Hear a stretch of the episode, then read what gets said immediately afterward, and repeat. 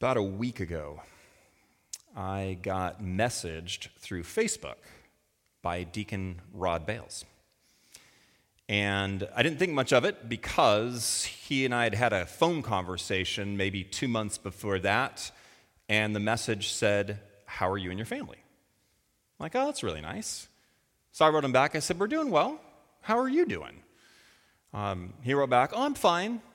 Have you heard about the Block Community Grant? And I thought, He's probably talking about what's going on in downtown Rock Island. And I'm like, uh, Yeah, yeah. And he said, Have you applied for money for it? I thought, No, I didn't know that you could do that. I know businesses could apply. And he said, You should apply. He said, I applied and I got $100,000. I thought, What? you got $100,000? Um, and then a moment later, he said, Here's the link. And he sent me a link. He said, Just click on this. It had a picture of Larry King.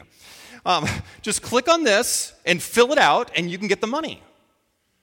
I'm going, that sounds way too good to be true. Um, so, knowing his physical condition and knowing where he past worked, I wrote, Hey, do you still work for Jim? Just some random name. And you know how when someone's texting you and then they stop and start and stop and stop, you get the little dots? That's what started going across. There's some dot, dot, dot, and it stopped. Dot, dot, dot, and it stopped. Dot, dot, dot, and it stopped. And then finally, no, did you fill out the link? no, and I'm not going to. Um, you're scamming a priest, man. so I turned them into Facebook and blocked all of that. And but it's too good to be true, right? And have you had that before? Like there are things that it's too good to be true because we live in a fallen, sinful world. The reason it's too good to be true is because all of us have experienced some of the most negative, difficult, challenging things in this world. Because we've all had something we thought was going to happen and then it didn't because it was too good to be true. That teed me off and it let me know you know what? we have to accept the world as it really is, not as we might want it to be. And for the next five weeks, we're going to look at Ecclesiastes. And I mean, just it, it here's verse 2. Meaningless, meaningless, says the teacher. Utterly meaningless, everything is meaningless. Hey, this is not starting off as an encouraging, upbeat, we should all be smiling and partying kind of book. This is an honest look at the world. Now, it's also an honest look at how does God and our relationship impact how we interact with that world. But in order to hear that, you're going to have to be here a few weeks because um, we're just going to go down a dark rabbit hole for a while because that's what Ecclesiastes does. So, I encourage you, open up your Bibles if you can grab one there to page 950. Go ahead and go one more screen. There we go. Page 950. Ecclesiastes chapter 1.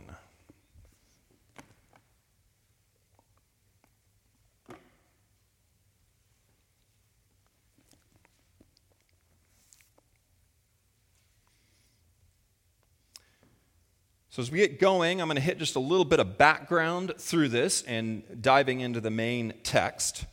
The words of the teacher, son of David, king in Jerusalem. That word teacher, um, oh, no, no, go back. Just stay on the black. There's nothing that is, yeah. Um, the word teacher is an important term to give you an overview of the book itself. It's a title in Hebrew, Kohelet and it is the word that we get Ecclesiastes from, which is the Greek translation.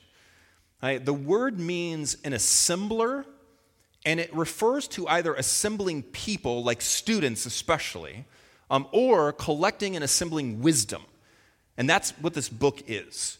This book is about somebody who looked at life, assembled what they discovered and learned, and is now presenting it with the idea that we as students would take the wisdom. That's Kohelet. Meaningless, meaningless, says Kohelet. Utter, utterly meaningless, everything is meaningless. Right, this word is really important for understanding the book. Right? And the word, it gets translated a couple of different ways, and the reason being is it has a wide range of meaning. Much like certain English words can mean uh, multiple different things, so can this word. Here's the problem with meaningless part of it is true, part of it is not. Right? Meaningless can mean something that just makes no sense whatsoever. That's not what this word means. In terms of significance, yes, you could say it's all meaningless, it has no significance. But it's not like somebody babbling and you're going, that's meaningless. That's not what the word means. Here's the word in Hebrew, hevel. And hevel has two primary meanings through this book that kind of overlap. Right? The first is the word fleeting. All right? Think of that term fleeting. Something that you might be able to see or even think about. You might imagine the image of like smoke, and yet it is gone. It doesn't last, it's transitory. Right? Now, coupled with that is another meaning futile, futile. Right? Something that won't accomplish anything. Like you can't make anything significant out of it. Right? Now, to put the two words together, I think it's very important that you think about bubbles. Okay? Um, if you ever did bubbles with your kids, right, you did this. And then what do the kids do? I'm gonna, I'm gonna, I'm gonna, I'm. You can't get them, right? No matter, you, can see them, but the moment you go for them, they are both fleeting and your action is futile. They're gone, you can't get them. You know, and even those few big ones that somehow you like manage to catch and you stare at it for a while, it still pops. it's still gone. That's his idea in this. And, what he's given us at the very beginning is his conclusion. Um, now, he's going to say what we do with that conclusion, but ultimately, this is like a movie that starts and it goes like five minutes in and then it stops and goes 24 hours earlier. That's what this is. He starts by going meaningless, meaningless that wasn't like he just woke up one day and went, oh, everything's meaningless. He's already researched, experimented, looked at life, and he comes to this conclusion it's all meaningless. Now, I'm going to show you how I got there, and then I'm going to show you what that could mean for us in relationship to God. Right? So, how did he get there? Here's kind of an overview of some of his primary ideas. Look at verse 3. What do people gain from all their labors at which they toil under the sun? And just put in there everything. You may be working the ground, maybe you're writing, whatever you're doing, whatever that labor is. He asks this question What do you gain from it? Verse 4 Generations come and generations go, but the earth remains forever. The sun rises and the sun sets and hurries back to where it rises. The wind blows to the south and it turns to the north, and round and round it goes, ever returning on its course. Nothing changes. That's just one of his observations. It's just the same. You can work as hard as you want to, as long as you want to. It, it's still just the same things are happening. Nothing is ultimately changing. So, what's the point? Keep going, verse 7 All streams flow into the sea, yet the sea is never full. To the place where streams come from, there they will return again. All things are wearisome, more than one can say. The eye never has enough of seeing, nor the ear its fill of hearing. not only can you not really change anything, but we're also never ultimately satisfied. We're always wanting more. Right? Think about all of the best things you've gotten in life, and then when you wanted the next one. The thing that you were like, I've always wanted that truck. It is so amazing. And then a year later, I'm ready for another truck. You know, it's always greener on the other side. Like there's this, this sense of the song. You know that song that you just you fall in love with and you listen to it over and over and over again, but at some point it doesn't have the same impact. It doesn't affect you in the way that it did that first 10 times you heard it. We lose satisfaction. And one more thing. Verse 9 What has been will be again. What has been done will be done again. There is nothing new under the sun. Is there anything of which one can say, look, this is new? It was already here long ago, it was already here before our time. And no one remembers the former generations, and even those yet to come will not be remembered by those who followed them. He makes this final observation We can't change things, we aren't satisfied with things, and we really can't bring anything new that does anything that people are going to care about. They're all just going to forget it anyway. Now, if all that is true, can you understand the first part? Meaningless, meaningless, utterly meaningless. Right? And you may think, but, but there, are, there are new things, there are changes. Yes and no. I'll give you an example. Some statistics. Every minute of the day around the world, users watch more than 4 million YouTube videos. Think about that. Over 450,000 tweets are sent, and over 46,000 photos are posted on Instagram. Facebook has 2 billion users. Just put that number in the context of, you know, the 7 to 8 billion people on earth. 2 billion users for Facebook. Every second, five people sign up for Facebook. Each day, 300 million photos are uploaded, and every minute, more than 500,000 comments are made. I mean, it's an incredible thing. Social media. And you may say, well, social media is relatively new. I mean, all of this was not happening three decades ago.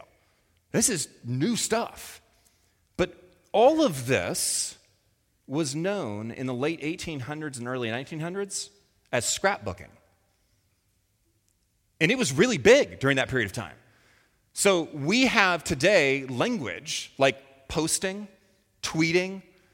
They had scissorizing, gleanings. It was so big that newspapers were printing photos and articles a certain dimension to be cut out and scrapbooked. You all know who Mark Twain is, right? We know him for Huck Finn and you know, do you know that he was a gigantic scrapbooker? In fact, he invented the self-adhesive scrapbook. It was his invention because it was so hard to do all the gluing of all of these pages all the time, and so he invented a self-adhesive scrapbook. What is scrapbooking? It's taking my ideas and my memories and storing them and then ultimately sharing them. What is social media? It's taking the things that I want to share with other people and I'm putting them somewhere and I'm starting and I'm sending them out. Before that, way, way, way, way before that, it was cave walls. What were we doing on cave walls? We're communicating.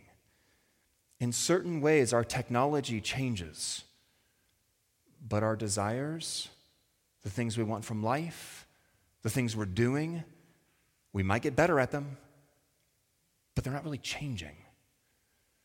That's his argument. And if you want to buy that argument, and you should, then his conclusion is this, and we're going to sit with it for about three weeks. Everything is Hevel. Utterly Hevel. Everything under the sun, ultimately, maybe not right now, I'm going to go home and well, actually, I'm going to go to the Figge and see my son's artwork. Then I'm going to go home. And when I get home, I'm going to sit down and probably I'm going to have a really nice glass of wine and I'm going to enjoy myself and I'm going to feel good and satisfied. And then the wine will be done and I'll go back into my life and it will again. I'll wonder off questions, I'll have to struggle with stuff because we have little glimpses of getting out of it, but that's not life. How many of you like vacation most of the time? Raise your hand. Like vacations? Like going places? You have to come back, right? Yeah, because we can't get away from it. How many of you have ever asked a question like this? What's the point? Why am I here? Why am I doing that job? Why did I go through all of that? I still don't see the point. How many of you have ever struggled with those kinds of questions? Why? Because ultimately, everything is Hevel. That's his argument. What do we do with that? I'm going to give you two things this morning, and then we're going to keep opening it up and exploring more of the things that he takes us through. All right? Here's the first thing I want you to think about. First, I'm going to read you a quote. This quote is from Mike Myatt of Forbes magazine. Studying grammar is no longer fashionable.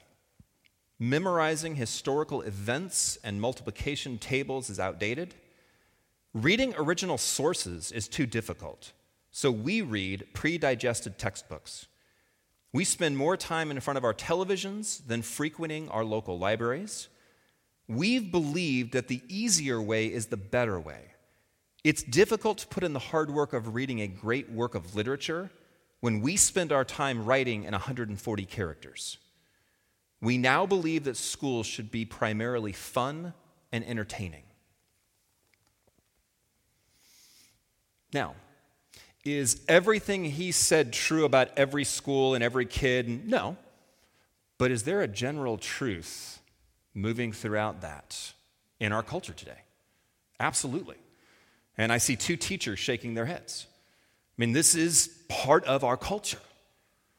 Right? Here's the thing I want to challenge you with. And I am challenging you as a Christian, as a believer in Jesus Christ as one who believes in God Almighty. We should be the deepest, smartest people on this earth because we serve a God who is truth. And for Kohelet to come to the conclusion he came to, he was not watching a 30 minute sitcom, got done and went, huh, it's all meaningless. He experimented, he thought, he worked at things. He explored all kinds of things. He got down into it. And you will see, he has examples from science, from space, from animals, from nature. I mean, this guy is a deep thinker. We should be deep thinkers. And I will tell you, many Christians are not. Many Christians can be taken advantage of very easily.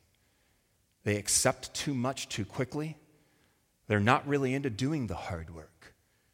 I have heard at times people say things along the lines of, as long as I know my Bible, it's okay. You need to know a lot more than that. Now, you should know your Bible, it's really significant for your spiritual life. But we are called to a much broader understanding of God's world than just that. Think about the ways Jesus taught. He was so keyed into so many things. He would use nature, he would use soil, he would use all kinds of things, the sea, for his illustrations on explaining truth. Jesus was a smart person. We should be smart people. And by the way, I don't mean that everybody in this room should have the same IQ. Hey, frankly, some of you are smarter than others, some of you are smarter than me. I, our, I'm not talking IQ. I'm talking what are we willing to put in to learning and to thinking, to being wise, to exploring God's world and not just accepting things. He didn't. We shouldn't. Number one, we should be deep thinkers. And this is a great time during Lent. Go learn something. Go study something. Go, go. Re- I read this great article this past weekend about the brain and as we're aging, how we keep the brain going. Um, and I want to say, some of you, you are a bit older than I am, and I think your brains may work better than mine right now. I don't know what you've been doing. But this article talked about one of the key, thing to keeping, key things to keeping your brain going is learning new things. That it keeps causing your brain to form. It's one thing to do the same thing over and over again, it's something different to keep learning. We need to keep learning to the glory of God and for the good of the church. That's one. Here's the second. Aaron, can you come up?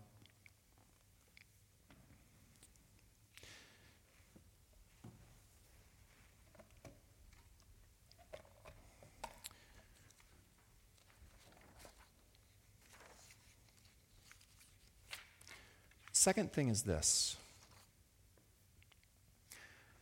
our world actually is dark.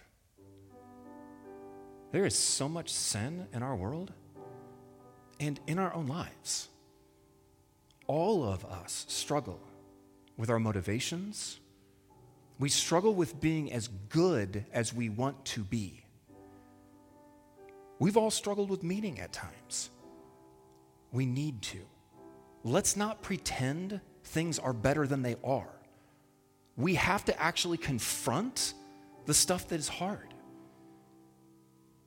But here's the thing confronting it and even bringing God into it doesn't necessarily make it go away. Our faith, it's going to be challenged. There's going to be times it's going to want to fail.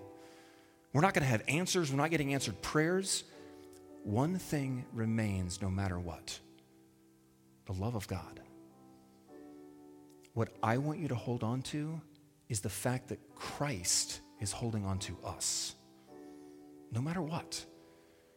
No matter what you're going through, what you struggle with, what you wish were different. And we all have things in our past we wish were different. Christ is holding us fast. I want that to be our trust. I want that to be the thing that we walk out of here with. Not, oh, I'll just pretend this isn't bad. No, it is but Christ is holding us fast. Let this sit in your soul because we need this as we go through life because it's hevel. Father, thank you so much that your love was shown in your Son,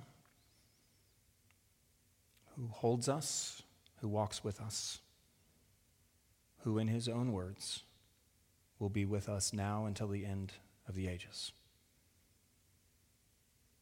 At a heart level, let us hold that truth. And it's in His name that we pray.